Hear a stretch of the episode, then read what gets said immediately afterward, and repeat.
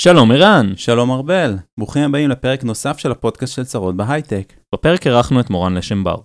מורן מכהנת בתפקיד סמנכ"לית התפעול הגלובלי בסמפריס, ובמסגרת תפקידה, מורן אחראית על הובלת תהליכים חוצי חברה ומסייעת להנהלה הבכירה בעבודה הגלובלית השוטפת, הקמת תשתיות תומכות, צמיחה וניהול שוטף.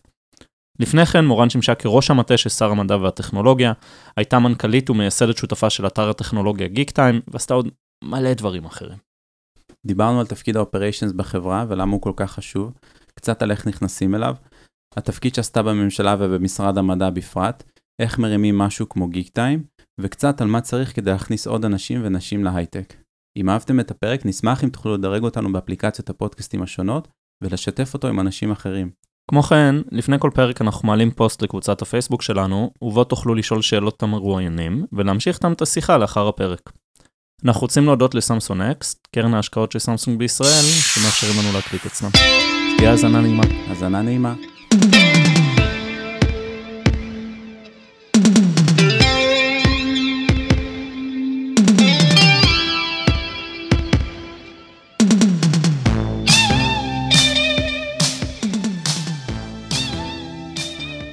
אה, חשוב לי להגיד שאני האפליה המתקנת בתעשיית ההייטק הישראלית, והסטארט-אפים, יש לומר. אני גם אישה, אני גם מזרחית ואני גם לסבית. בום! בום. מאיפה את במקום? במקור? אה, וגם נולדתי בבת ים. את רוב, אה, את, רוב, את, את רוב מי שאני ספגתי עד גיל שלוש בעיר בת ים, אני יודעת להחזיק מקלות. אה, אז זאת אומרת, את עושה וי על כל ה diversity. הכל, סתם, אין diversity here, דיברנו על זה בפרק הקודם. ESG, ESG, קחו אותי. אה, אז היי מורן, איזה כיף שזה קרה בסוף. בהחלט. תכננו בעצם שמורן תהיה אצלנו לפני כמה זמן, ואז... זה חצי שנה כזה. הקורונה, יימח שמה, פגע בנו שוב. כן. עכשיו כולם, כמעט כולם בסדר. כן. והאמת שיש לנו המון דברים לדבר איתך. אני אשמח. הוא שם מלא דברים בחיים. כן. זה, זה תמיד נראה ככה שאני כותבת את זה, זה לא מרגיש ככה שאני עושה את זה. כן, תמיד מרגישים שלא מספיקים כלום. אבל אנחנו כן. נחפור על הכל, אז בסוף בהצלחה. תרגיש. אז כאילו נחלק את זה לכמה נושאים, כן, קודם כל התחום שאת ב-day to day נקרא לך, כן. ב-day job שלך. הוא לגמרי הייטק, והוא הייטק שהרבה אנשים לא מכירים, ובטח אנשים שלא בתוך ההייטק אפילו פחות מכירים, שזה כן. כל תחום ה operations. שהרבה פעמים גם לא יודעים כמה הוא חשוב ו- כן. וקריטי לחברה. כאילו לכל סטארט-אפ גדול מספיק, יש COO. נכון. והרבה אנשים לא כל כך, כאילו, אוקיי, מה ה-Chief Product Officer יודעים, מה ה-CTO עושה יודעים, כאילו, מה ה-CFO עושה בגדול יודעים, COO זה מין כזה, זה misc. נכון. אז, אז אגב- מה, מה, מה עושים באופריישנס? קודם כל, זו שאלה מעולה. תמיד אוהבים כאילו שהמרואיין אומר, אוי, זו שאלה מעולה, זה עושה ממש טוב למראיין, ואז הוא יותר נחמד למרואיין. בבקשה. אנחנו רק נחמדים פה. אמ, מה שאני, אה, אני חושבת שזה מאוד מאוד תלוי, קודם כל זה תלוי בגודל הסטארט-אפ. בסטארט-אפים אה, יחסית קטנים, ה-COO, בין אם הוא פאונדר, הרבה פעמים הוא פאונדר, הרבה פעמים זה לא מגיע כפאונדר, אבל אה, ה-COO עושה בהגדרה את כל הדברים שהמנכ"ל לא עושה. אוקיי. אה, אז אם המנכ"ל יש לו אוריינטציה מאוד מאוד אה, חזקה על המכירות, הוא מוביל את, ה, את, ה, את הפנים החוצה, הוא עושה את מה שקשור ב, אה, בכל המצגות, הוא מדבר עם המשקיעים וכולי, ה-COO ינהל את מה שקשור ב, בתוך החברה פנימה. הוא יעשה, את, אני קוראת לזה, עושה את כל השאר. מה- זה אומר אבל כל השאר? כי המנכ"ל גם לא עושה marketing, המנכ"ל גם לא עושה finance, נכון. אז נכון, אז ה-COO יהיה אחראי על המבנה הארגוני בסוף, איך שהוא ייראה מבפנים. ה-COO אה, יתחיל לחפש את כל האנשים האלה כדי שיעזרו להקים את החברה כמו שהיא צריכה להיות. הרבה פעמים ה-COO הוא גם בן אדם מהמם. עם יותר ניסיון בתוך חברות, בלהיות בחברה, מאשר המנכ"ל עצמו, כי המנכ"ל כנראה זה זה שהגיע עם הרעיון, זה זה שהגיע עם ה... אני מדברת על הצעירים יותר. זה שהגיע עם הרעיון, זה שהגיע עם ה... אה, אה, מה הוא רוצה לעשות וכולי, הוא יותר מוכוון, נקרא לזה מכירות ו product. ה-COO הרבה פעמים יהיה המנ- מי שיהיה כאילו המבצע, Mm. או המנכ"ל המבצע, המוציא, ממשלה. המוציא לפועל, כן. תקרא לזה, המוציא אוקיי. לפועל של הדברים, של כל המדיניות, של איך הוא רוצה שהחברה תיראה, של כל הגיוסים הראשונים, של כל ה-processes. ו-processes נכנסים, או, או תהליכים, נכנס בשלב המאוחר יותר בחבר, מהמם. בחברה. אז כאילו המנכ"ל וה-COO חייבים להיות כזה שני אנשים שעובדים ממש טוב ביחד. חד משמעית, ו- חד משמעית, זה יחסי אמון אה, בצורה עיוורת. מהמם. אה, באמת בצורה עיוורת, אני חושבת שהם צריכים להיות חברים מאוד טובים, הם צריכים להיות באותו ראש, כי אם הם לא באותו ראש, אז, אז פשוט אה, המנכ"ל ימשוך למקום אחד, ה-CO ימשוך למקום אחר, והעובדים יישארו מבולבלים. אוקיי. כי בשיחה עם המנכ"ל אתה תקבל אינפורמציה מסוימת, כן. וה-CO י- יתקשר לך משהו אחר לגמרי, כי הוא חושב אחרת. אז צריך להיות סינכרון, הם צריכים להיות בהגדרה כמעט אותו בן אדם ב- כן. מול העובדים. אוקיי, ומה קורה כשמתחיל להיות uh, פונקציה של HR, שלוקחת מה-CO את כל הפן האנושי, נקרא לזה, כן. ופונקציה, uh, לא יודע, של כזה תראה, אופריישנס יותר? ה-HR, בסוף אה, נכנס בשלב קצת מאוחר יותר, כששני היזמים, או שלושת היזמים, יזמות, יש לומר גם, אה, לא, אה, לא מגיעים כבר, או אין להם את הזמן או את הבנדוויד להתחיל להתעסק בגיוס, בגיוס של אנשים. אני חושבת שלאורך אה, כל חיי חברה, המנכ"ל צריך להיות מעורב בגיוס של אנשים.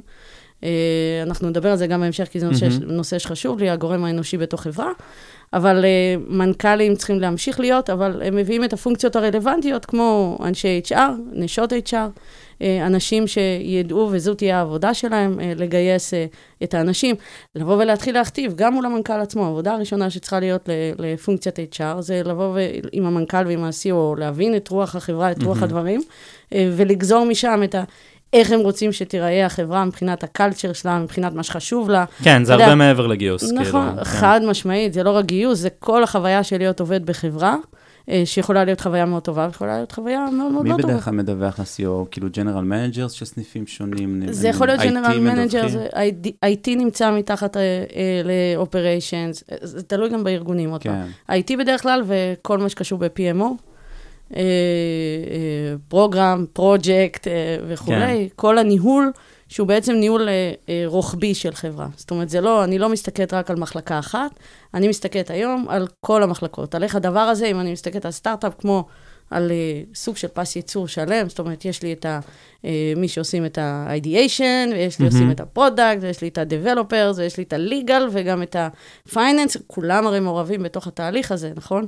אז מישהו צריך לבוא להסתכל מלמעלה ולראות שהדבר הזה עובד, שהם מדברים אחד עם השני. זהו, מה לגבי שהתהליך- תקשורת ותהליכי סינכרון ועבודה יפה, בין וזה צוותים? שני דברים, דרך אגב, שונים. אוקיי, שני דברים שונים. גם שיטות עבודה, וזה נושא כאילו שאפשר כן. לדבר עליו עכשיו שעות, אנחנו כנראה לא ניכנס אליו, אה, אבל זה נושא כואב בסטארט-אפים, אני חייבת לומר, שמחלקה אחת עובדת בצורה מסוימת, אחרת מהמם. עובדת בצורה אחרת, ואיך איך, אה, איך יצא מפה מוצר. או שהחברה קטנה ורגילים כולם תמיד לדבר עם כולם, פתאום נהיים גדולים, ואז וואו. כזה דברים נאבדים. הקורונה גם אה, הר- הר- כן, מאוד מאוד לרימוט. חידדה, זהו, זה- חידדה את זה בגדילה של סטארט-אפים. תשימו לב, כאילו כמה, כמה אה, יוניקורנים חדשים וכמה אה, חברות הכפילו פה את הגודל שלהם. אנשים בשלשו. כן. עזוב את זה שהם לא מכירים אחד את השני, גם מבחינת uh, התהליך של איך הדברים עובדים. אתה לא יכול כמו שעבדת, אני היום לבד עשיתי את כן. המוצר, אני עשיתי את הזה, העברתי PBI, מה שלא צריך. עכשיו פתאום יש צוות. איך אנחנו עובדים בתוך הצוות הזה, איך מחלקים פה משימות, איך מת- מתחילים לנהל את הדבר הזה. אנשים הם גם אנשים, הם גם מביאים דברים מהבית, אה, בעיות מהבית, מה קורה שמישהו לא בא, כן בא, איך האחריות מתחלקת וכולי. אמ, אז אני חושבת שאופריישן צריכים להסתכל על כל הדבר הזה ולוודא שזה עובד. ואז אנחנו נכנסים, נכנסים פה באמת גם למקום, לדבר השני שאמרת, שהוא האנשים. זאת אומרת, זה, אנחנו צריכים להבחין פה בין שני דברים, אחד זה התהליכים והשני זה האנשים. ואסור לשכוח שיש פה אנשים שמעורבים בתוך הדבר הזה, ולא צריך להסתכל, אה, אני חושבת שבסטארט-אפים, אחד הדברים שקרו, זה שנורא מסתכלים על אה, ניהול, נעשה פה איזשהו עניין, מסתכלים על ניהול כמשימות. מהמם. זאת אומרת, אני צריך לזה שהוא יעשה ככה, והוא כן, יעשה ככה ויעשה נכון. ככה. לא, אתה צריך לוודא שהם יודעים מה לעשות, כי יש להם משימות. בוא, משימות, אה, יש אפליקציות שעושות את זה, אין צורך עכשיו, הכל נמצא. אתה רק צריך לוודא שאתה שם בשבילם כדי שיעשו את זה, ושאם הם נתקלים בבעיה, הם ידעו לבוא אליך. אנשים צריכים גיבוי בארגון, חד. דברים. זה נקרא ניהול. אני סופר מזדהה עם. זה. זה כאילו, נקרא ניהול. להיות אינבלר, להזיז בלוקים, זה כן. התפקיד. רציתי... כתבתי על זה פוסט בלינקדאין, אה, על להיות servant אה, leader. זה, זה בדיוק זה, זה כאילו, אני מאוד מאמין שאם הכל עובד חלק. אז מדי פעם נשתה בירה ביחד, כן? אבל אם משהו כן. כאילו תקוע, מיד תגידו, ואני אנסה חד לעזור. משמעית. אה, רציתי אני לשאול... תמיד אמרתי, כן. אני- אני אגיד לך עוד מימיי ב Geektime, אחד הדברים שתמיד אמרתי לעובדים, זה שבעיקר שהיינו צריכים לשחרר, סתם שחררנו אתר חדש, כאילו עיצוב חדש, whatever זה, אז תמיד הייתי אומרת להם, עכשיו זה השלב שבו אני עובדת בשבילכם. זאת אומרת, עכשיו אתם העיקר פה, אני מביאה לכם קפה. זה התפקיד שלי היום. אני, אם יש משהו, כאילו, אני עושה את זה בשבילכם.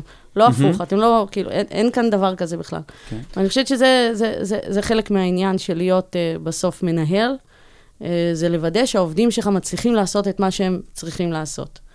רציתי לשאול, דיברת על כל התהליכים בארגון והמחלקות השונות, שהן כן. עובדות דומה, אז זו, זאת באמת שאלה, כי ברוב המקומות שאני מכיר, אז התהליכים של הפיתוח לצורך העניין דווקא לא מנוהלים מתחת ל-operations. כלומר, אה, נכון. יש program manager או project manager או PMO או whatever נקרא נכון, לזה. אבל ה-PMO בסוף צריך לשקף הרי להנהלה, וההנהלה, חלק מההנהלה כן. זה ה-COO. אז, אז אני פשוט מכיר שה-PMO הרבה פעמים... מה זה PMO? רק אה, אה, program או project manager officer, תלוי כן. בחברה. אה, ממה שאני מכיר, הרבה פעמים מדווחים דווקא ל- VP R&D, כן, או ל-CTO, כאילו. אז רגע, אז אתה כן. אה, מייצר פה שני, אני- זה אני- שני תפקידים אני שונים. שואל, כן. יש PMO, יש PMO שמסתכל ברמת החברה, ואז הוא באמת כפוף ל-COO או ל-VP Operations, ויש PMO שנמצא בתוך אה, מחלקות. אז אתה מכיר את ה-PMO שיושב בתוך הפיתוח. מהמם. ואז יש PMO בתוך הפיתוח, אגב, יש גם PMO שיכול לשבת בתוך ה-Customer Success, ויהיה PMO, זה בסדר, כן, כי גם נכון. אצלם, בתוך הארגונים שלהם, יש, אה, יש תהליכים שצריכים לגמרי. להתבצע. אני, אני ספציפית מדבר על תהליכי בניית המוצר. כן. וכאלה. אז זה כאילו, זאת אומרת, זה PMO, זה, זה כאילו אותו תפקיד שמנהל דברים אחרים. האמת שבארגונים גדולים זה מאוד ככה. זאת נכון. אומרת, יש PGM ויש PGM שהוא אחראי על לייף סייקל של פיתוח מוצר, ויש נכון. PGM שהוא אחראי על program manager, כן, ויש PGM שאחראי על ה... אפילו על התוכנית אה, ההכלה במשרד, כן. כן? שזה... נכון. כי זה עוד כן. פרויקט שהוא חוצה נכון, חברה. זה פרויקט חוצה, בדיוק. תיקח אוקיי, career. path, זה פרויקט שהוא חוצה חברה. תיקח אה, המון פרויקטים שאתה לא מגניב. יכול להסתכל עליהם זהו, רק... זה מעניין אותי, תהליכים, לעשות תהליכים חוצי חברה, או בכלל להזיז דברים ברמת ארגון, זה לא מתסכל ממש? טילים, ברור.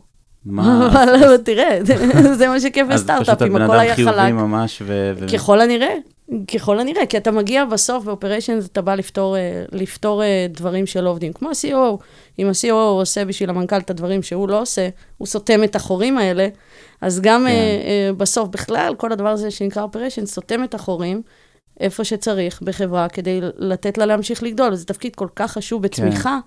ועוד פעם, אני חוזרת לעובדה שכל כך הרבה חברות היום צמחו מאוד מאוד מהר. אתה צריך להתאים את זה שיש לך עכשיו, לא יודעת מה, 200 אנשים ולא, אה, ולא 50, ל- לאיך שהחברה מתפקדת. בוא תביא לפה את ה... בין אם זה בתשתית, ועזוב, בגלל זה ה-IT גם כן, זה נכון מהמם. שהוא מתחת לזה, והביזנס אפליקיישנס, בין אם זה בתשתית הזאת, ובין אם, אם לעבוד ביחד עם ה-HR כדי לתת את, ה, את, ה, כן. את הכלים לעובדים האלה. אה, להיות באמת עובדים ולא, מהמם. אוקיי, יאללה, אה, איזה יופי, הם מראים למשקיעים, מגניב. אותם יזמים מראים למשקיעים, אה, הכפלנו את החברה אה, במצבת כוח האדם. בואו נראה שכולם יודעים מה הם עושים, שהדבר הזה ממשיך אה, מה- לזמר כמו מה שצריך. הפריון? חד משמעית. אגב, לא מעט סטארט-אפים, אתה יודע, דווקא, זה, זה, אגב, על הפריון, זה, זה הערה מאוד מאוד חשובה. כי כשאתה, ופה בטח אנחנו ניגע עכשיו במשהו אחר לגמרי, כי כשאתה אה, עכשיו מגדל חברה, אתה מביא המון אנשים חדשים, נכון. אתה צריך להכשיר אותם. זה לוקח איזה חצי שנה להכשיר אה, מפתח לתפקיד חדש? לא, חצי שנה הייתי, וואו, over נחמדה, נכון, בסדר? וגם מישהו צריך להכשיר אותו, ומישהו צריך מישהי. לעש, לעשות את זה, ואז אתה מדבר פה על הבעיה הזאת של אה, אה, סיניורים, ומה עושים עם הג'וניורים, ובאיזשהו שלב... ותכנון של זה שהפריון יורד לטווח קצר, אבל בטווח ארוך הוא עולה, ומישהו נכון. צריך לבוא ולהגיד, אבל בוא תעשה שזה באמת. יהיה לטווח קצר. ומי מודד בכלל את. הפריון? יפה. מי מודד את הפריון? פריון? זה אופריישנס. מי אחראי על כל ה-KPIs בחברה? זה אופריישנס. צריך לבוא, לשבת עם אה, אותם אה, VPs, אה, אותם מנהלים של ארגונים, ולבוא ולהגיד, חברים, בואו תתחילו למדוד. זה כאילו אותי שכנעת בנחיצות של התפקיד הזה, ואני מניח שהמון אנשים ונשים שמאזינים לנו ומאזינות, גם מבינות שזה אצלנו ערן משהו... בצרות בהייטק, הוא אחראי על ה-operations. כן, אני ה-COO, והרבה למנכ"ל. אה, חשבתי שהחלוקה אצלכם זה לא. הכישרונים והחתיך, כאילו, לא? כן, אבל לא נגיד מי זה מי. אה, לא, אז השאלה... מזל שזה פודקאסט. אז השאלה שלי, ועכשיו אני מניח המון אנשים שומעים ואומרים, וואלה, זה, זה, זה make sense, חייב את התפקיד הזה. נכון. את רואה שה, שהתעשייה הולכת לכיוון הזה, מבינה את העניין הזה, שיש יותר COOs, שכן, כן? אני חושבת שכן. יכול להיות, אגב, שלא בזמן, אבל אני חושבת שהתפקיד הזה צריך להיכנס ב... עכשיו, עכשיו נספר בדיחה על זה, כי אני אגיד לך, אה, אני חושבת שזה תפקיד שצריך להיכנס בפוסט מהמם. ואז אני אגיד לך גם שיש כאלה שיצאו מ stealth, ו- וזה ה pre-seed שלהם הוא 15 מיליון. לא יודעת מה זה. כן, לא, בס- בסדר, ה sweet spot, כאילו, כן. אתה יודע, עשית כזה, גייסת, ואתה צריך להיות יותר מ-30, 40, 50 איש, כן. תתחיל לחשוב operations, תתחיל לחשוב על, ה- על אותם, אה, על אותם, אה, ת, אותן תשתיות שיתמכו לך בצמיחה של החברה. כן. ותביא COO גם אם אתה, דרך אגב, זה לאו דווקא חייב להיות בשלב מסוים של חברה, זה יכול להיות גם במקום שבו יזם או יזמת שהם אמיתיים עם עצמם ואומרים, אני יותר חזק בזה, אני פחות חזק בזה, אני יותר טובה בזה, אני פחות טובה בזה, ותביאו את העזר כנגדך. כן, לגמרי. להיות מנכ"ל תפקיד או מנכ"לית זה, תפ- זה תפקיד מאוד מאוד בודד, מאוד בודד. אתה, אתה רוצה אנשים שיהיו סביבך, שיסייעו לך להזיז את הדבר הזה צריך קדימה. קודם להודות בזה עם עצמך. חד משמעית, ש- אה, בוא, אגו, כן, אה, זהו, לספר לך אז- על אגו ב... שיוכלו בחברות- להוריד, להוריד ממך או ממך את הדברים. חד משמעית. ואז אנחנו נכנסים פה, דרך אגב, עוד פעם לסרבנט לידרשיפ ולעובדה שאתה גם צריך להתרגל כמנכ"ל או כמנכ"לית, לשחרר. וזה הדבר השני, כי לשחרר זה עבודה קשה. זה קשה. כי כשאתה לבד ועשית הכל, אתה סומך על כן. עצמך. אגב, ב- בוודאות שאתה תיתן את, ה, את הדברים האלה למישהו אחר, הוא יעשה את זה גם אחרת, גם כנראה פחות טוב, וגם כנראה ייקח יותר וגם זמן. בטווח הקצר, כן, ייקח הרבה זמן. הכל ש- בסדר, עדיין, כן. תשחררו, תנו נכון. לעשות טעויות. אני אף פעם לא פיטרתי כי מישהו עשה טעות, אני פיטרתי ששיקרו לי. אני לא מאמינה בלפטר טעויות, מטעויות אנחנו צומחים. כן, אה, ללמוד לשחרר זה משהו. שכל מנהלת ומנהל צעירים גם מבינים, לא רק מנכ"לים, שפשוט מתישהו, הם אתה לא מבינים? נמדד על מה שאתה עושה, אתה נמדד על מה שאנשים נכון. תחתיך עושים. חד משמעית. אוקיי. מגניב. אז בואי נשאל כן. שאלה אחרת. איך בכלל מגיעים... ניוון. איך את הגעת לתפקיד הזה, ובכלל אוקיי. איך מגיעים לתפקיד הזה? כי אני בטוח שיש הרבה אנשים ששומעים אותנו ואומרים, וואלה, אני... נשמע לי אה, טוב, מתאים לי. נשמע לי אז טוב. אני חושבת שזה אחד משתיים. אחד זה התפתחות מלמטה, והשני זה אה, מלמעלה אה, להגיע למקומות האלה. זאת אומרת, אני לפני כן דווקא מנכלתי, או עשיתי מהמם. תפקידים שהם זה, ואז הגעתי לחברה הזאת ל- לעשות כן. סדר. כי אתה צריך בסוף ל... ל, ל, לתפקיד הזה צריך להגיע בולדוזר. מישהו עם ניסיון. צריך להגיע בולדוזר, צריך להגיע מישהו שיודע לעמוד. על שלו, שלא, אה, של, איך אומרים, שלא, שלא נתקפל בתוך כן. הדבר הזה.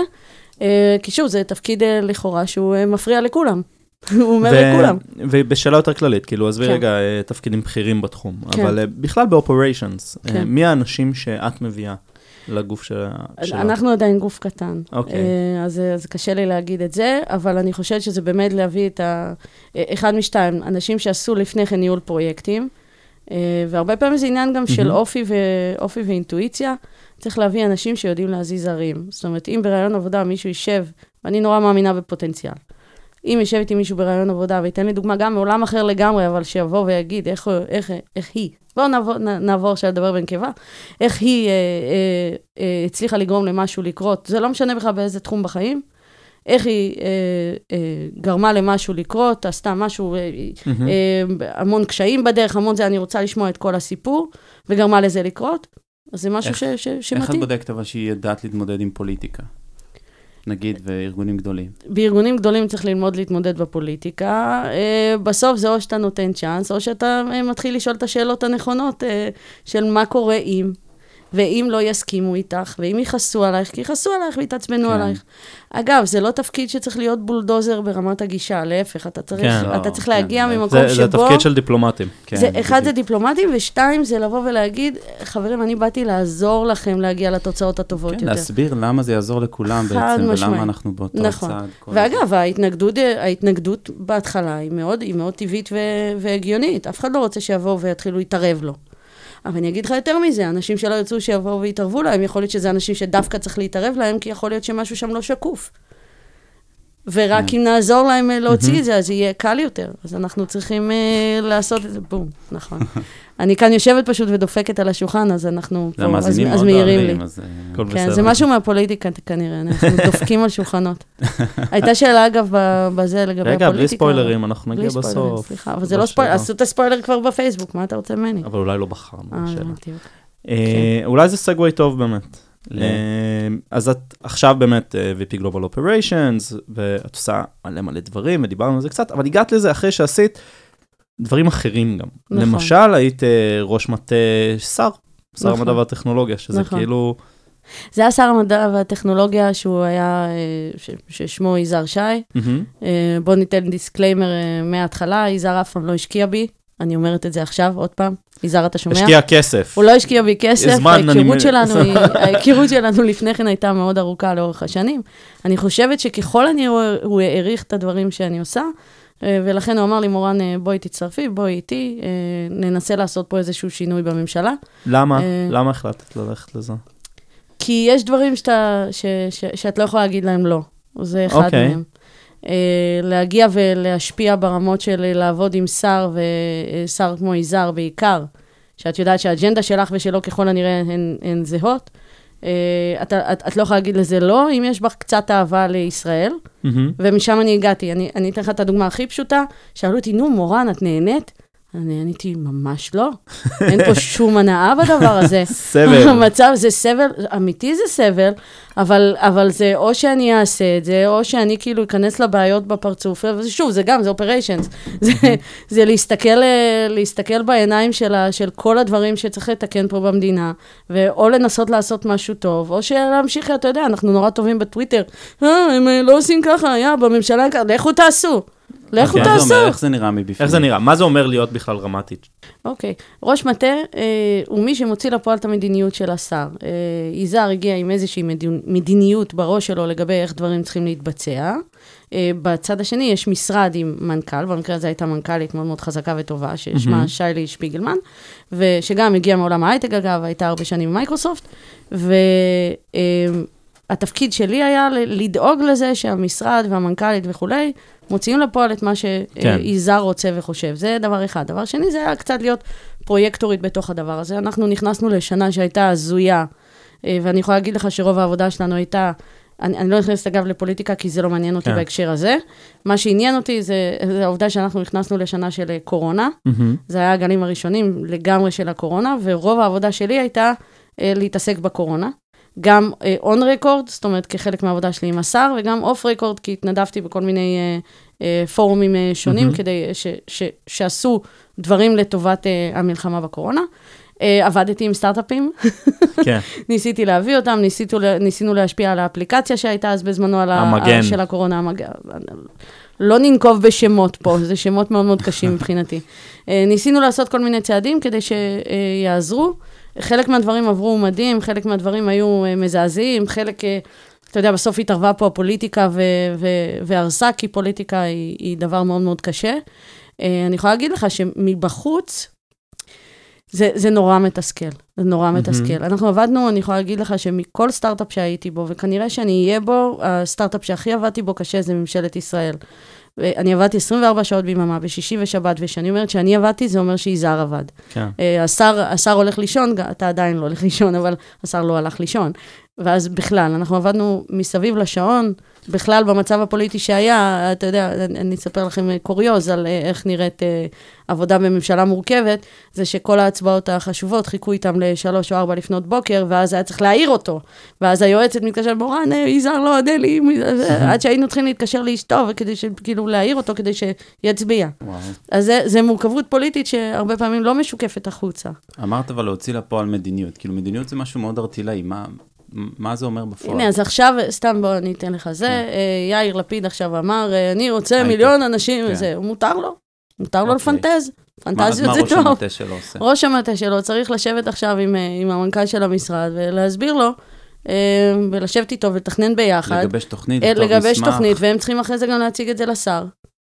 ברור, הם צריכים להוציא לפועל את מה שהוא רצה, אז הוא אמר משפט, והדבר הזה גורר איתו זה הופך? עבודה עכשיו. זהו, איך זה הופך אבל אה, ל- למשהו אלא אם כן זו הייתה שקורה ב- אמירה, אה, אתה יודע, ריקה כן. לצורך... איך זה- איך זה אה, הופך. לקונקרטי? משהו זה שקורה ממש מעניין. כן, לזה איך גוזרים אני- את זה? בוא- בוא- בוא תקציבים, חוקים, תקציבים? נכון, תקציבים, חקיקה, יושבים בוועדות, מתחילים לקדם את האג'נדה. יש כזה פגישה ראשונית, kick-off, שאומרים, חבר'ה, זאת האג'נדה, אנחנו צריכים נכון. עכשיו להתחיל לדבר איתה. כן. כן? כן, זה כן. חד משמעית. מגניב. למה זה מגניב? לא, כי זה לא... טוב, יש סינכרון בין אנשים, וכולם מבינים מה מה צריך לעשות. אבל, אבל מה אתה חושב שבמקרים אה, מסוימים אתה, המנכ"ל הגיע כבר עם איזושהי תוכנית ותקציבים נקבעו והכל זה, ואז פשוט כי הוא אמר אה, ברדיו עכשיו, אה, כן. אני רוצה מיליון אנשים בהייטק. אגב, זו אמירה לדעתי שהיא שערורייתית, גם אם הוא מתכוון כן, לזה וגם אה, אם זה לא. שאלה. זה, זה, זה אמירה שערורייתית, אתה לא רוצה כל כך הרבה אנשים בהייטק, כי אז אה, מה קורה לכל שאר המקצועות? אתה גם, למה יש לך מספיק מורים שאתה יכול להגיד, בואו כולם לכו אז מה? קורה במצבים כאלה שיש אמירות אה, שהן ברורות לכולם שהן פופוליסטיות? אה, כן, אני לא אזכיר פוליטיקה. הרבה דברים. מה- מה עושים כשמוציאים את המדיניות? כשרוצים להוציא את המדיניות, השר אה, מחליט איזשהו משהו? השר מחליט, אה, בודקים איך אה, משיגים לזה, מתאים לזה תקציבים. אה, או, או משריינים לזה תקציב, או שהולכים לאוצר ויושבים עם, אה, עם האוצר ומנסים להשיג לזה תקציבים, ומתחילים להוציא לפועל תוכניות.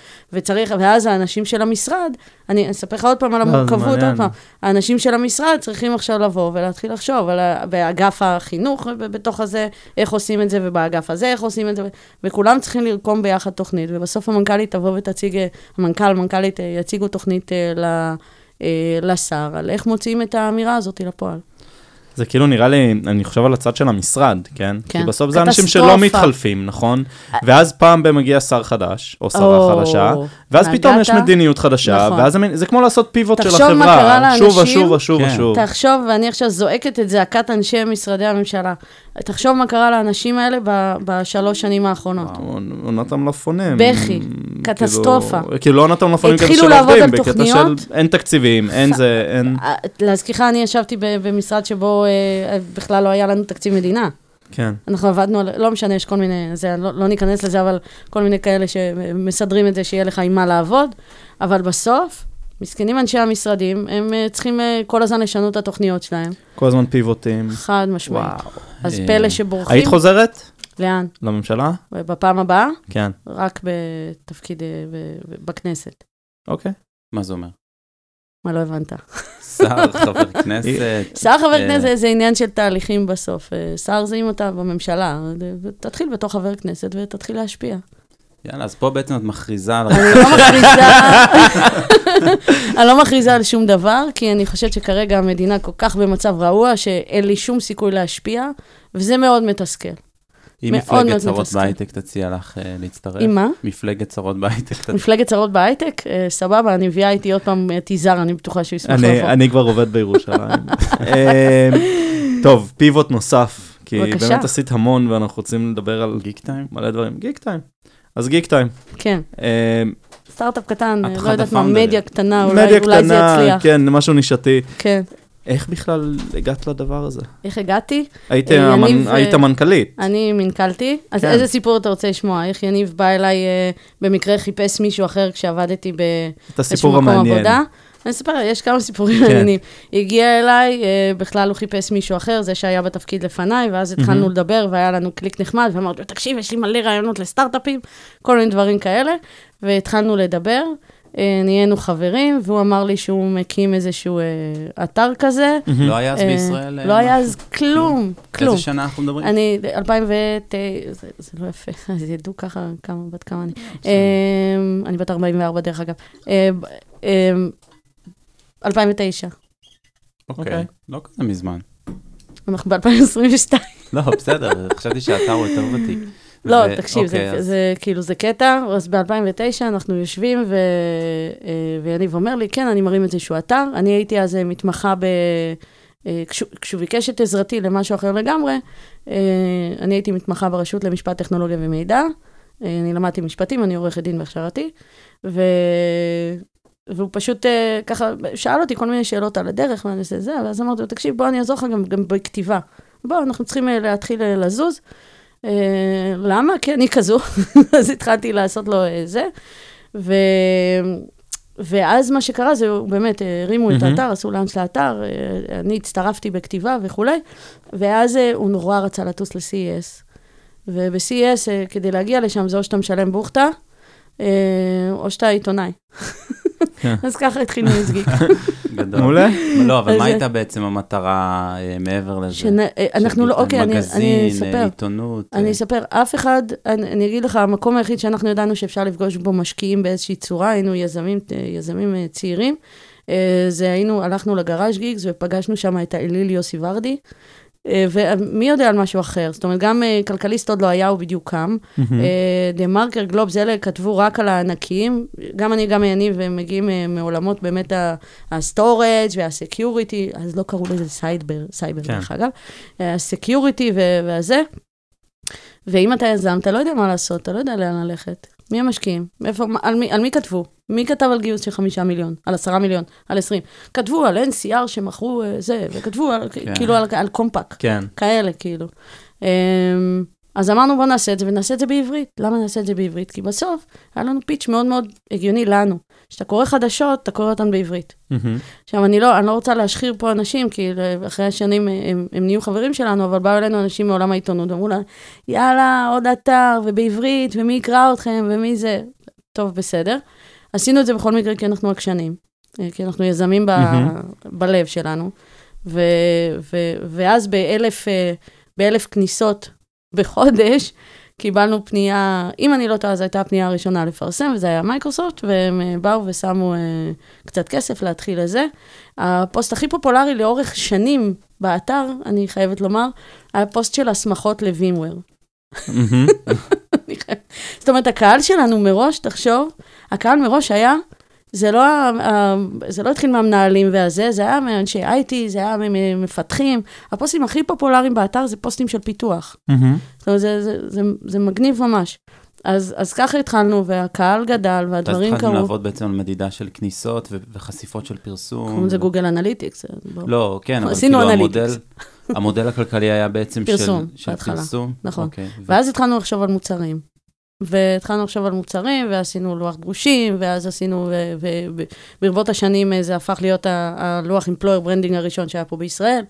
ואז אה, המשקיע הראשון של החברה... לפני שידעו שקוראים לזה employer brand. כן, לא קראו לזה כן. employer branding. ואז המשקיע ב-2011, עוד לפני שהיה את כל מה שאמרתי עכשיו, המשקיע הראשון של החברה בא ב-2011 ואמר לנו, אה, יואו, אתם חייבים אה, לעשות משהו, יש משהו שנקרא Y Combinator, זה היה Y Combinator, Techstars, אני לא זוכרת מי, אתם חייבים כזה אקסלרטור פה בישראל. זה Venture Geeks? זה ונצ'ר גיקס, ואז היינו מספיק טיפשים אה, להגיד, יא, נכון, איזה יופי, בואו נעשה גם את זה. כן. וזה יהיה ממש קל, נשים אותם קומה מעלינו, אוקיי. חמישה סטארט-אפים, נו. ו... ונשקיע בהם, וזה יהיה מגניב. כמה עבודה זה כבר? היי חמישה סטארט-אפים שעכשיו יש להם רק מצגת, ואנחנו צריכים בדמו דיי להראות כבר משהו שקורה, כי מגיעים מלא משקיעים לפתח תקווה. אנחנו הבאנו משקיעים, את ה- אה, 100 משקיעים ישראלים לפתח תקווה. רק שתדעו, אנחנו, לדעתי אנחנו היחידים שהצלחנו לעשות דבר כזה. אמ, עשינו כמה דברים מאוד מאוד יפים, אני חושבת, אה, לאורך השנים. הדבר השני שהיה זה שהבאנו את מה שקרה היום, אני לא יודעת אם אתם מכירים, יש מושג כזה שקוראים לו האקתון. אה, אז האקתונים הראשונים, שמענו. באמת, זה היה אדי, אדי רזניק ו- ו- ויניב ואני, ועשינו את, ה- את מה שנקרא סטארט-אפ וויקנד, והתחלנו להכניס את הפורמט הזה פה, אה, אני, אני באמת חושבת שאנחנו הכנסנו את כן. הפורמט הזה לישראל, אולי אני טועה, ואם אני טועה, אה, קבלו התנצלותי מי שעשה את זה לפ- לפנינו. אה, וזה היה מגניב, כי, ו- ואז אני, יש לי אג'נדה כזאת, היה לנו סידור, אני ויניב, אני עושה, יניב עושה כל מה שבאזור חיוג 03 כן. וחו"ל, ואני עושה, אני לא אוהבת 03, ואני עושה את כל מה שהוא כאילו פריפריה. כל מה שהוא לא 03 זה פריפריה, כן? או חול, אה, כן. או חול. אמ, ואז אמרתי, יאללה, בואו, אנחנו חייבים, ניסע לחיפה ונעשה בחיפה. ועשינו סטארט-אפ וויקנד בחיפה, וזה עשה מלא מלא באז, באמת זה עשה מלא מלא באז מאוד מאוד יפה. אז אמרנו, יאללה, בואו נגיע לירושלים, ובואו נגיע גם לבאר שבע. באמת עשינו את זה, והיה קשה מאוד לגייס לזה חסויות, והיה קשה מאוד לגייס לזה כסף, אבל היה שם אחלה סצנה. באמת, גם בירושלים, בירושלים בסוף זה היה אחד הסטארט-אפ וויקנדים הכי מוצלחים שעשינו, ובבאר שבע זה היה סיפור מגניב אחר, כי עשינו אותו תחת טילים, והיינו צריכים להפסיק אותו באמצע, אחרי הלילה מגניב. הראשון. אה, ואז אף אחד מהספונסרים לא לקח את הכסף חזרה, כי אנחנו בא- באנו ביציאה ואמרנו, חברים, ברגע שזה נגמר, אנחנו חוזרים לפה לעשות. אף, אני אומרת את זה, נשבעת לך עד היום, ויש לי... אה, זה. כן. וכן, זה הכי מצחיק היה לראות את הבאר שבעים, כולם כזה, יאה, אנחנו חייבים ללכת, חייבים וזה, יש טילים, טילים. רק הבאר שבעים עמדו, לקחו את השולחן, הלכו למרחב בטוח והמשיכו לקודד. זה היה מגניב לראות, וחזרנו ועשינו. בכלל, אני חושבת שגיק טיים אה, אה, הייתה לה השפעה מאוד מאוד חיובית וטובה ונכונה על, על התעשייה הישראלית. בין אם על הנושא הזה של גיוס אה, של סטארט-אפים ולחשוף אותם למשקיעים. מה לגבי אה, היום? איך את רואה את התפקיד של גיק טיים היום? או... אני חושבת שאנחנו. ממשיכים שם, אני חושבת שזה להיות סוג של אה, אה, המקום שאליו צריך להגיע. אז עזוב לקרוא חדשות או דברים כאלה, זה המקום אליו צריך להגיע כדי להבין מה זה להיות יזם אה, בישראל, ואיך להתחיל, ומה לעשות, ואיפה לגייס, ואיך כאילו, ל, ל, מהמם. זה, זה מין כיכר העיר כזאת, היא תקרא לזה, ואחד הדברים המגניבים, וראיתי את זה לאורך השנים, ואני פה קצת אתרברב, זה שהרבה מאוד מו- מהמוצרים שאנחנו הוצאנו לפועל, אחרי זה העתיקו. אחלה, מצוין, יופי, זה אומר שיש לזה צורך. אה, אז היה מגניב, היה באמת, באמת, זו הייתה חוויה מדהימה בעיניי, זה היה בית ספר ביזמות, אה, גייסנו, אם אתה תסתכל פעם על ה cap. table של גיקטיים, זה, יש לנו את המשקיעים הכי טובים בכל הארץ. אה, אז גייסתם כאילו מ-VCs? גייסנו גם מ-VCs וגייסנו גם מאנג'לים, וגייסנו אה, סתם שיעזרו לנו, וגייסנו סתם כי צריך, כאילו, כי אנחנו מדיה חשובה בישראל, אה, מעניין. ואנחנו קומיוניטי, אה, ו- וזה היה... כן, לא, זה ממש ממש מגניב. כאילו, היה- היה כיף. בכללי להתייחס ל... נקרא לזה אתר מדיה עם מהמם. דברים, להתייחס אליו בעולם הזה של הגיוסים ו-VC, כאילו להסתכל על זה כן. כעל חברה, אני חושב שזה גם משהו מאוד חדשני. אה, כן, כן, הכי- כן, כן, בהחלט. אני לא שמעתי. באיזשהו שלב. התחלנו לייצר מוצר דאטה מתוך הדבר הזה, וגם, כן. אתה יודע, שוב, גם סגרנו המון מהמיזמים שהתחלנו לפתח, אמ, ו- והדבר הכי חשוב היה זה שאנחנו לא, אנחנו לא עיתון, אנחנו. לא מדיה. אנחנו אה, גיקים שכותבים על טכנולוגיה, ואנחנו לא... אה, כן. הקור שלנו הוא היזמים.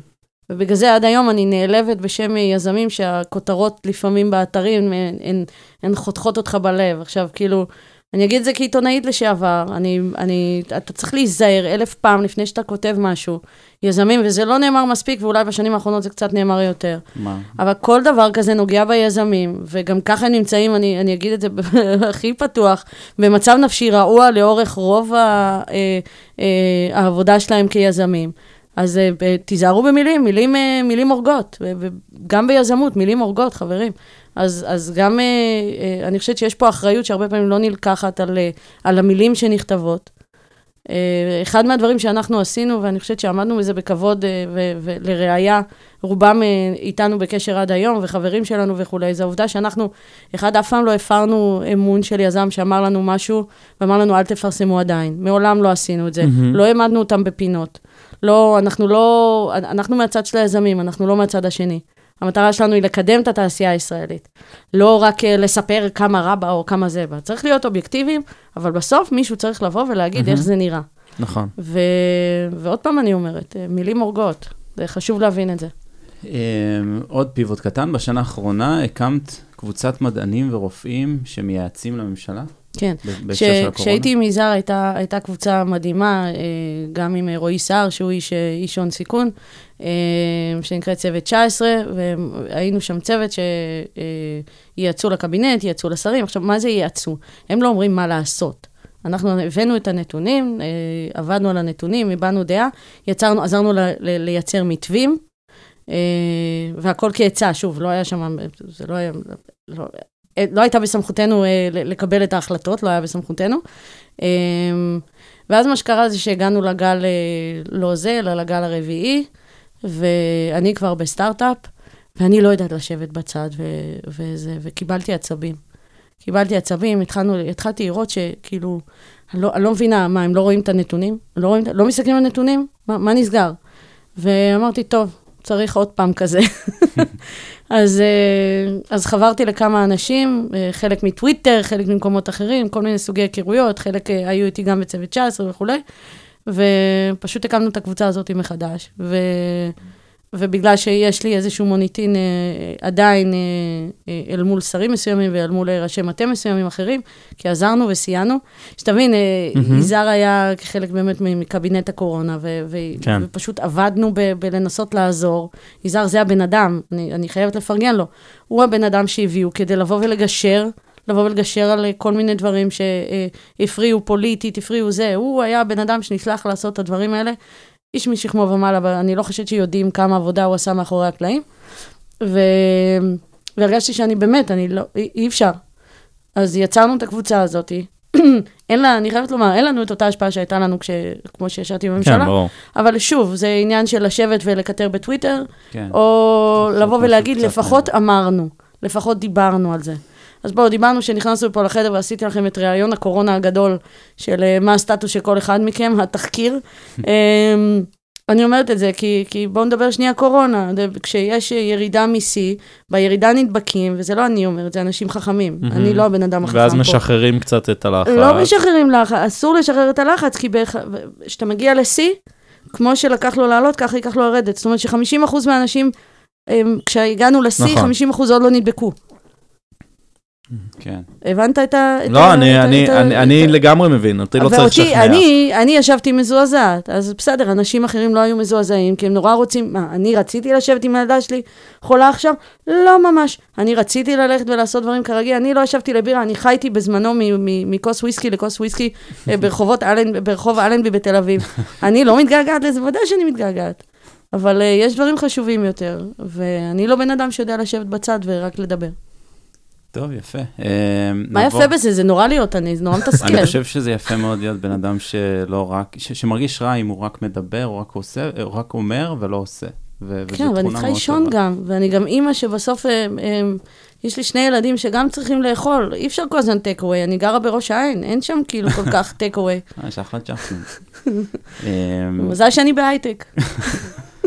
נעבור לשאלות מהקהל. אז לפני שנחזור לפרק עם מורן ולשלב השאלות מהקהל, אנחנו רוצים לספר לכם על כנס ה-AI של NVIDIA, GTC. ובשביל זה אנחנו שמחים לארח את לירון פרנד סעדון, שתספר לנו קצת על NVIDIA ועל הכנס. אז היי לירון. אהלן, היי לירון, ברוכה הבאה. תודה רבה, כיף להיות פה. אמ, אז uh, את uh, דברל ב-NVIDIA ישראל, אמת. אז מה בכלל NVIDIA עושה בישראל? ובכלל. אז בואו נתחיל ממה NVIDIA עושה באופן כללי.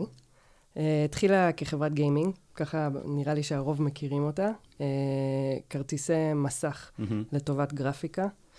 ככה uh, עברה התהליך והיא נכנסה לעולם הגרפיקה באופן כללי. היום uh, הרבה אולטרסאונד סיטי, MRI, כל המכשירי מדיקל וגם תוכנות גרפיקה רצות על גבי המעבד.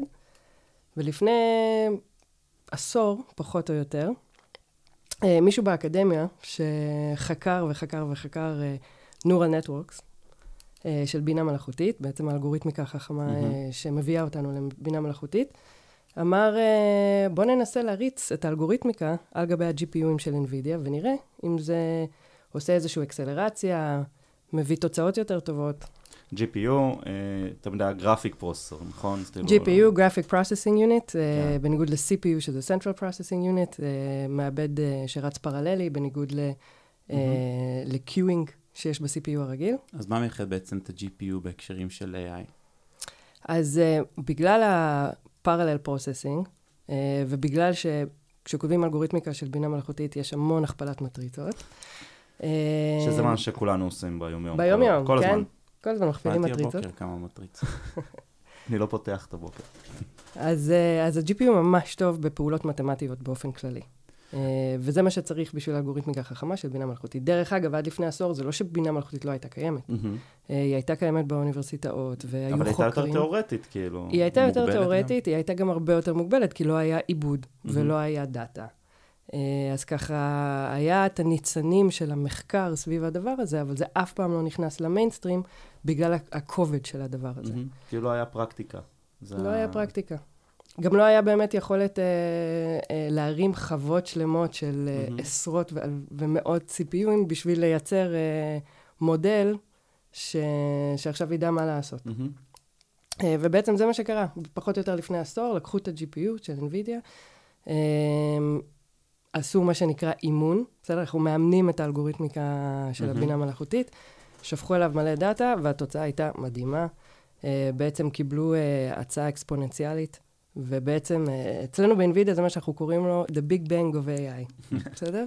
שיום אחד היה משהו שלא היה קודם, ו... ממש ככה.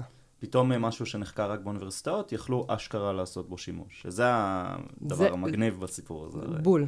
עכשיו, מאותו רגע בעצם המנכ"ל, אה, אני חושב שגם דרך אגב, אה, מה שהיה נחמד בכל הדבר הזה, זה שזה לא נעשה על ידי NVIDIA. זאת אומרת, אשכרה כן. חוקר באוניברסיטה הלך, אמר, אני אנסה את מה שאני אנסה על GPU, על מה שאני עושה על GPU, ו- וזה פשוט עבד. אני חושב אה, שזה גם התחיל הרבה דברים אחרים שמשתמשים ב-GPU, נכון? כריית החל מ... ביטקוין. בסדר, גם כריית אה, קריפטו, אבל גם, אה, נגיד, אה, יש הרבה hashing function שהיום הן כבר לא בטוחות, כי ב-GPU אפשר לפרוץ אותן. נגיד, סליחה, זה מעולמות הסייבר כזה. בסדר, יש גם encoding נכון. ו decoding של וידאו, שפתאום היום אה, כן. המון עובר אה, ל-GPU. כאילו מצאו שימוש חדש ב-GPU, שזה סופר מגניב. זה- מדהים. כן. ומאותו רגע בעצם המנכ"ל אמר, אוקיי, יש לנו את עולם הגיימינג, יש לנו את עולם הגרפיקה, הכל טוב, כן. אבל בואו נתחיל uh, להיכנס לעולם ה-Deep Learning. Uh, ובעצם פה התחלנו להוציא GPUים שהם יותר לטובת בינה מלאכותית. אה, מכל מיני סדרות, כן? ל data center, ל edge. אה, התחלנו לכתוב המון software. זאת אומרת, מהמם. היום NVIDIA היא חברת software הרבה יותר מחברת hardware. כן, שזה מעניין. כי בראש שלי, אני תמיד, אני מכיר את NVIDIA שנים, כי הייתי קונה כרטיסי מסך למחשבי גיימינג שלי, כן? ופתאום יש שם יותר מתכנתות ומתכנתים מאשר... אה, ממש חומרה. ככה, ממש ככה, יש לנו המון המון המון software, וזה, וזה משהו שקרה באמת, אה, נגיד, חמש, שש שנים האחרונות. אה, בעצם NVIDIA הבינה ש per vertical או per מהמם. industry, יש דרך להכניס בינה מלאכותית. זאת אומרת, בעולם הבריאות אנחנו נכניס בינה מלאכותית בצורה אחת, מהמם. ברכב האוטונומי אנחנו נכניס בינה מלאכותית בצורה אחרת, ברובוטיקה, בקמעונאות, זאת אומרת, יש פה המון המון אה, ורטיקלים, אה, ש, שהצורה להכניס את הבינה המלאכותית היא טיפה שונה. ואז מה ש NVIDIA עשתה, היא יצרה business units, ואותם business units כותבים את ה software אה, בשביל לעזור לפתח ולהאיץ את האלגוריתמיקה. אז היום יש לנו business unit של healthcare, שהוא, ש- דרך אגב, business unit מדהים. כן. עובדים עם כל הבתי חולים בעולם, סטארט-אפים, הרבה סטארט-אפים בארץ ב healthcare שאנחנו עובדים איתם. אה, בתחום הרכב האוטונומי כמובן, עובדים עם כל היצרני רכב. אה, בתחום הרובוטיקה, בקמעונאות, כל, ה, כל הנושא עכשיו אה, של הסמארט קארט, כן? נכנס, כן. נכנס לסופר, שם את הדברים ב- בעגלה ויוצא החוצה בלי לשלם. לא, אני חושב שפשוט כל use case בעולם עכשיו מנסים כן. למצוא איך פותרים אותו טוב יותר בעזרת AI או Deep Learning. ממש ככה. ומה אתם עושים בישראל בעצם? אז בארץ אנחנו ממש אה, מפתחים את האקוסיסטם. אה, כל הנושא של, אה, קודם כל יש לנו תוכנית סטארט-אפים, אז באמת סטארט-אפים שמפתחים על גבי ה-GPUים אה, יכולים להיכנס לתוכנית, ודרך התוכנית אנחנו עוטפים אותם גם ברמה הטכנולוגית, גם ברמת ה marketing, מהמם. באמת מנסים ללוות אותם איפה שהם צריכים. ובחברות הגדולות, הקטנות, ביטחון, אה, אקדמיה, המון המון שיתופי פעולה באקדמיה, סביב ה research של החוקרים. זה באמת המון המון education, איך, מה אתם מנסים לעשות, איך אתם מנסים לעשות את זה, איפה NVIDIA יכולה לעזור. אה, הרבה התאמות לסביבות production, זאת אומרת, מה הארכיטקטורה הנכונה אה, בסביבת ה production, בתחום שהם מנסים אה, להכניס את המודלים. זה, זה באמת, מהמם. דבר ראשון, זה מאוד טכנולוגי, בסדר? המערכת יחסים שלנו עם האקוסיסטם היום היא מאוד מאוד טכנולוגית. הפרי של הטכנולוגי, של, ה, של השיתוף פעולה הטכנולוגי, זה יכול להיות marketing, זה יכול להיות אה, לבוא לדבר ב-GTC שלנו, שתכף נדבר עליו, אה, אבל גם אה, איבנטים אחרים שאינווידיה מופיעה בהם, מהמם. לעשות בלוגים משותפים. באמת, מהרגע שיש לנו את, ה, את המערכת יחסים הטכנולוגית, אנחנו מבינים מה עושים ואיך עושים, ואיך אנחנו יכולים לעזור. משם זה כבר אה, יכול להמריא להרבה כיוונים. אז שנייה לפני שנעבור ל-GTC, אה, דיברנו על מערכת היחסים הטכנולוגית הזאת, ובעצם אפילו לא אמרנו מה את עושה. אז את Dev Relations, נכון. ב-NVIDIA, ואת רוצה לספר שנייה מה זה אומר בכלל? מעולה. אז? אה, אז קודם כל, תפקיד מדהים, באמת. אה, כל הנושא של Developer Relation זה משהו שמאוד התפתח בשנים האחרונות. אה, ב-NVIDIA לקחו את זה לרמה הכי טכנית שיש. מהמם. בסדר? זה Developer Relations and Technical Alliances. וזה בעצם באמת להבין אה, פחות או יותר מה ה-use case ומה מנסים לעשות, מהמם. וללוות את האקוסיסטם אה, טכנולוגית ב-use case שלהם. אז, אה, אז קודם כל זה ההבנה והלמידה וה-education סביב זה, ומאותו רגע, אחרי שיש את ה relationship ומבינים מה צריך לעשות, מביאים את, מה ש- את מי שצריך. צר- צריך solution architect, יש לנו solution architect, באמת data scientist, הכי, כן. ברמה הכי גבוהה שיש, שמלווים אה, את אותה קבוצת data science. צריכים איזשהו deep dive עם החבר'ה של ה healthcare על פתרון רדיולוגיה, עושים את זה. צריך איזשהו deep dive עם ה automotive על... כן, על אוטומוטיב. אז- לא, זה מגניב ממש. אז כן, אז, אז הרול הוא מאוד אה, אה, טכני, מאוד educational, אה, ובאמת אה, לעבות את האקוסיסטם כמה שאפשר. וצריך ל- לגעת במלא נושאים, במלא מלא. מקומות, וזה סופר מלא, מגניב. דרך באמת. אגב, יש Dev- Developer Relations אה, ב-NVIDIA שהם הם, אה, מאוד מתרכזים בתחום אחד, NLP, מהמם. Computer Vision, Video Analytics, NLP, Natural Language Processing, למי שלא מכיר, בעצם כל פעם שאתם נתקלים במשהו שקורה עם מילים, זה, זה NLP, ממש. כמעט תמיד. אה, ודרך אגב, גם ספיץ' עכשיו נכנס מאוד אה, לתודעה. נכון. אנחנו מדברים עם אלקסה, אנחנו מדברים עם אה, סירי. אז כל הנושא של ספיץ' גם זה משהו שתופס המון המון תאוצה בבינה מלאכותית. אז, אז יש לנו דברלים. שמתעסקים רק בזה. אה, אני כזה רואה את האקוסיסטם מלמעלה בארץ, ומנסה להבין מה צריך ומה הצורך, ו... טוב, אז צללנו לדברים הממש מעניינים שאתם עושים, אבל תכלס הסיבה שהתכנסנו זה כנס GTC. שהולך מאוד. להיות ב-21 עד 24 למרץ. אמת. אז בואי קצת אה, נספר מה זה. אז כנס GTC אה, זה כנס שקורה פעמיים בשנה. אה, הוא כנס וירטואלי, אה, ובעצם יש שבוע שלם של הרצאות, אה, הרצאות AI, טכנולוגיות, טכניות, אה, במגוון רחב של נושאים. מנושא מאוד מאוד אה, uh, advanced, בסדר? לחוקרי בינה מלאכותית שבאמת עובדים בזה ומתעסקים בזה, עד uh, fundamentals uh, או intro to, מהמם. uh, לאנשים שרק רוצים להבין uh, במה מדובר ו- ומה הסיפור הגדול.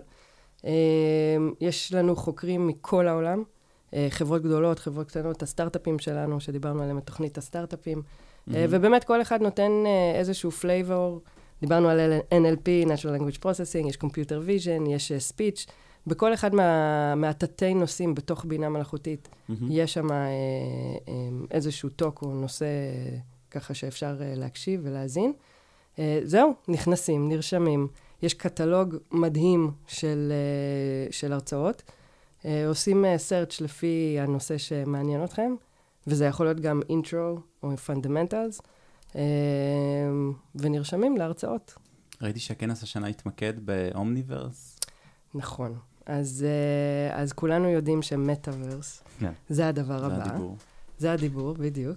אה, ולא מזמן אה, NVIDIA השיקה את האומניברס, שזה בעצם הפלטפורמה שלנו לפיתוחים שקשורים גם למטאוורס, אבל לא רק. זאת אומרת, כל הפיתוחים ה- הגרפיים, ה-virtual reality, ה-augmented reality, נעשים על גבי הפלטפורמה הזאת, ובאמת יהיה לנו הרבה הרבה הרצאות סביב, סביב ה Omniverse. אה, כל התת-פלטפורמות שיש בתוך התוכנה הזאת שיכולה לעזור גם ל-3D artists, גם לאנשים שמפתחים אה, עולמות של המטאוורס.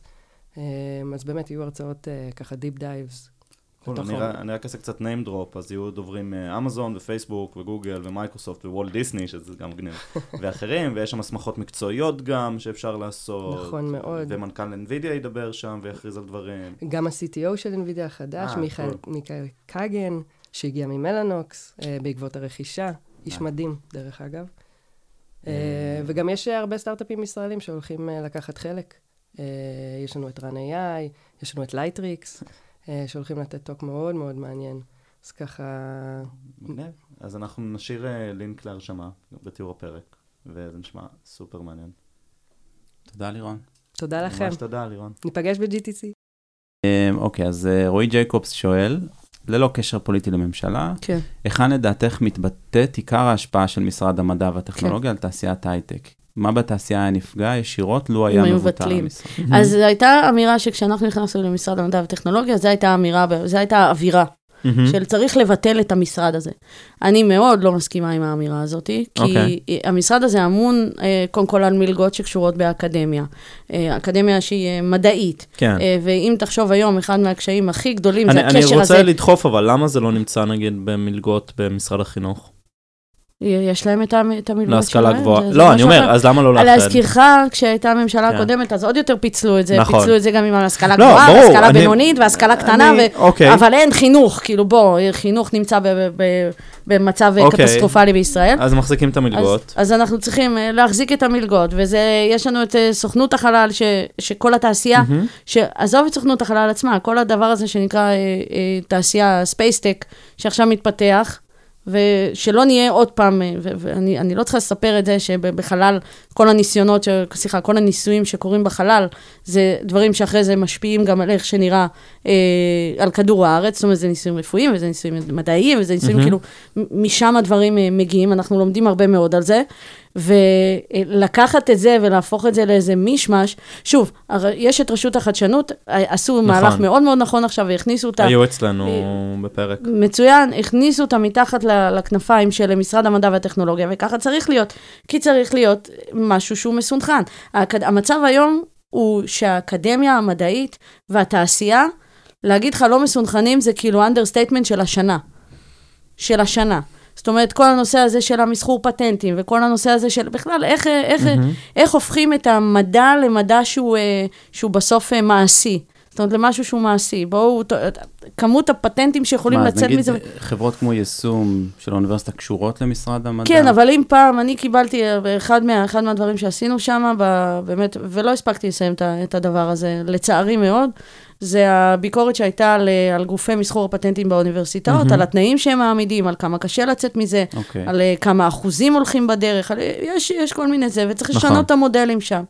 ודיברתי על זה עם משקיעים אה, ישראלים פה, ו, ו, ו, והנה דוגמה למשהו שצריך להתבצע, ולמה יש משרד אה, אה, מדע וטכנולוגיה. אני חושבת שאחד הדברים שיזהר רצה להביא, ואני קצת אולי מדבררת אותו, אבל בסוף זה היה צריך להיות משהו שמחבר בין ההייטק. זאת אומרת, לנתק את ההייטק מה, מהדבר הזה, שנקרא ממשלה, או לבוא ולהגיד, אה, אה, כן, הממשלה עושה פה, אה, היא לוקחת אה, סטארט-אפים ועושה להם, אה, היא נותנת להם לעשות אה, POCs. נו, give me the break, give me break. כאילו, באמת, זה, זה מה שיעשה סטארט-אפים אה, טובים פה בישראל, אם הם יעשו עם ממשלת ישראל? לא. הממשלה צריכה להיות facilitator להמון דברים אחרים. אה, תעזרו בוויזות, תעזרו בכוח אדם, תעזרו ב... מותר להגיד fucking כאילו בפודקאסטים? אנחנו מותר אז הנה. אז אני אגיד, תעזרו ב fucking תשתיות. אה, לפני שאנחנו הולכים ומגייסים אה, אנשים ממקומות אחרים בעולם, בואו תעזרו לי לגייס אבל האם יש אנשים. באמת למשרד את הסמכויות האלה? זה לא שר הפנים אחראי על ויזות? רגע, יש, לא? סבבה, אבל צריך להיות מישהו שמסנכרן את הכל. אז האמירה שלנו, ש, שהיינו בממשלה, הייתה, בואו נהיה ה facilitator של הדבר הזה מול משרדים אחרים בממשלה. זה, אה, זה אוקיי, הייתה האג'נדה של מין יזהר. POC להייטק כשרוצים להעביר תהליכים אני- בממשלה. כן, כן, אבל לא רק. אני אסביר עוד פעם. אוקיי. אנחנו רצינו להיות הגוף שמרכז את כל העבודה, גם ממשרד הפנים לוויזות, גם ממשרד הזה לזה, לבוא להיות סוג של שער להייטק, Mhm. ל- לממשלה. לייעל POCs תהליכים ל... POC זה, זה, לא משהו שיעזור לסטארט-אפים הישראלים. לא, לא רק POCs, אבל גם לייעל את התהליך. למשל. סטארט-אפים רוצים להביא עובדים זרים ד- אה, זה לתעשיות. דבר, סבבה, אז אנחנו נהיה facilitators מול, מול משרד הפנים, כי לנו יש את הידע ואת הניסיון לעשות את הדברים האלה. זה הנקודה, זה היה לייצר איזשהו אה, אגף שהוא ייעודי. אוקיי. לחדשנות, להייטק וכולי. אז, ומה שרציתי לומר פה זה כן לגעת בנושא הזה של תשתיות בישראל, ותשתיות זה אומר אה, אה, אה, אינטרנט מהיר, שאנחנו פה מבחינתנו זה כאילו, וואו, אין פה בעיה בכלל, אבל יש פה אימא של הבעיה. אתה לא יכול לגייס אנשים ולתת להם, אה, אה, אנחנו עובדים ברימוט, אני לא יכול לגייס אנשים ברימוט אם אין להם אינטרנט מהיר בבית. אוקיי. זה, זה כזה פשוט. ויש לך הרבה מאוד אנשים שלמדו באוניברסיטת חיפה ולמדו באוניברסיטות בדרום, וזה, הם יכולים, אבל אין, להם, אין לי את התשתית להעסיק אותם. מה אני אעשה? אז אני הולכת למדינות אחרות. אבל בוא, בוא נתחיל פה. אז סבבה, אז אה, יבוא אה, רונן ניר שכתב את זה, מורן, את לא תפתרי את הבעיה בזה, זה לא מספיק אנשים. הוא צודק, אבל צריך איזושהי תוכנית, וחוץ מזה, אתה בסוף, אתה מדינת ישראל, ת- תדאג לאנשים שלך פה. זה כן. לייצר עוד מקומות עבודה, זה לייצר עוד, סליחה, זה לייצר עוד מיסים, זה לייצר עוד, עזוב פה, אה, עשיתי פה נאום. לא מעניין. אה, טוב, נשאל עוד אה, שאלה. אורי דרור שאל אה, גם על המיליון ישראלים בהייטק שקצת דיברנו, אבל יותר, שאלה שנייה שלו מעניינת, על מה לדעתך הדרך הכי טובה להכניס עוד ציבורים להייטק הישראלי. עזבי רגע אם צריך להכניס מיליון על אנשים, תשתית. אבל בוא לא, נדבר על סבבה. עוד ציבורים נוספים. דיברנו על תשתית, וצריך לדבר עוד פעם על, נחזור להתחלה ל-servant leadership ועל, ועל דוגמה. כל הזמן מדברים על זה שאין מספיק משקיעות, וזה כי אין מספיק יזמות, וזה כי אין, צריך לעשות, לתקוף את הכל בבת אחת, וכל אחד ב-level שלו. מהמם. זה כן לבוא ולתת עוד דוגמה, וככל שיש לך יותר יזמות שעושות אקזיטים אה, מדהימים, נכון. וזה כמו יעל, אה, יעל ויזל, וזה כמו איריס שור, וזה כמו, וזה דוגמאות, ואז הן רואות, היי, אפשר. ו, ודרך אגב, הנשים האלה הן סופר נגישות, ו, ותמיד נכון. אפשר לשבת איתן, ואין שם אגו אגב. אה, אבל זה לא רק זה, זה גם אני מדברת על הקהילה הלהט"בית, וגם אני מדברת על, אה, על, אה, על מיעוטים אחרים באוכלוסייה, בין אם זה חרדים, שכמה טק עושים שם עבודה, אז צריך לתת להם עוד כלים, וצריך להקים עוד דברים כאלו. זה דבר אחד. דבר שני, זה תחשפו אנשים. תחשפו אנשים לדברים האלה, ותתחילו את ה... אני כל פעם מדברת על חינוך, יש לי מין אג'נדה כזאת, שחינוך, שחינוך לדבר הזה צריך להתחיל אה, מהגן. נכון. לא, אפילו לא מבית ספר, צריך מהגן. אה, להפסיק להסליל, אה, עדיין קיימת הסללה מאוד מאוד ברורה, גם לנשים, גם לזה, על הנושא של יכולת, על הנושא של מתמטיקה, על הנושא של, של אנגלית, על, על כל הדברים האלו, זה מתחיל מהבובות והקוביות, אני קוראת לזה. אה, אבל צריך לעבוד בכל המישורים. נכון. בכל המישורים. זה לא פתרון שיגיע רק ממקום אחד. זה לא שצריך לבוא ל VCs בטענות רק ולהגיד להם, אה, אין אצלכם אה, זה, אין אצלכם אה, משקיעות נשים. בסדר, סבבה, אבל גם אין מספיק יזמות, וגם אין מספיק אה, עובדות בהייטק, מהמם. וגם בתוך חברות צריך לטפל בזה. ופה נכנס, אנחנו נחזור ל-HR, אה, ונחזור לזה שצריך קודם כל להוריד את ה bias מה-HR. כן. הבייס צריך לרדת מה-HR ומההנהלה. אה, ויש המון דרכים גם לעשות את זה. אבל אתה מגייס בסוף אנשים שדומים לך, את מגייסת אנשים שדומים לך. וכשאני אסתכל, אה, אם, אם אני מסתכלת על חברה ואני רואה את התמונות האלה שלה, גייסנו אה, 50 מיליון ורואים שם אה, מלא גברים, או את ש- תמונת אה, שלושת, ה, שלושת כן. היזמים עם החולצות הקאות והזה, שמשלבים ידיים. משלבים ידיים, אז, אז בוא, זה מוריד. אז זה מוריד. אני... אבל בואו בוא. נסיים במשהו אופטימי. בואו בוא אז נדבר אה, על משהו זה אופטימי. בדיוק זה, זה כאילו, אה, אז סיימנו, והיה נורא כיף. יש לך עוד משהו שאת רוצה להגיד שלא הספקנו להגיד? אולי אה, אופטימי? כן, אני מסיימת ככה כל שיחה, אז אני אסיים את זה גם פה, ואני מקווה שלא יהיה לזה abuse, אבל כל שיחה שאני, אה, מאז השיחה הראשונה שאיזושהי יזמת עשתה איתי וסיימה ככה את השיחה, החלטתי לסיים כך. כל פעם שאני זה. אם מישהו צריך ממני משהו, אם אני יכולה לסייע במשהו, אה, אני תמיד זמינה, אני תמיד מנסה לעזור, לא תמיד אני מצליחה, אבל, אבל הכוונה תמיד קיימת.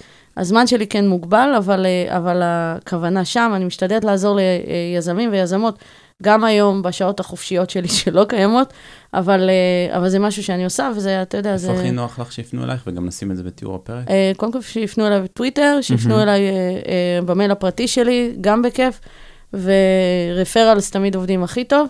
כן. אני, אני לא אעשה במקומם עבודה, אני חייבת לומר את זה, אני לא אעשה במקומם עבודה, אני אשאל שאלות חזרה, אבל אני אדע להכווין ולעזור ולחבר, לפעמים לפעמים זה כל מה כן. שצריך. ולפעמים זה מה שצריך, ואני עושה את זה בשביל קרמה. לגמרי. איזה כיף. תודה רבה. תודה רבה. אז גם אתם, אתם צריכים...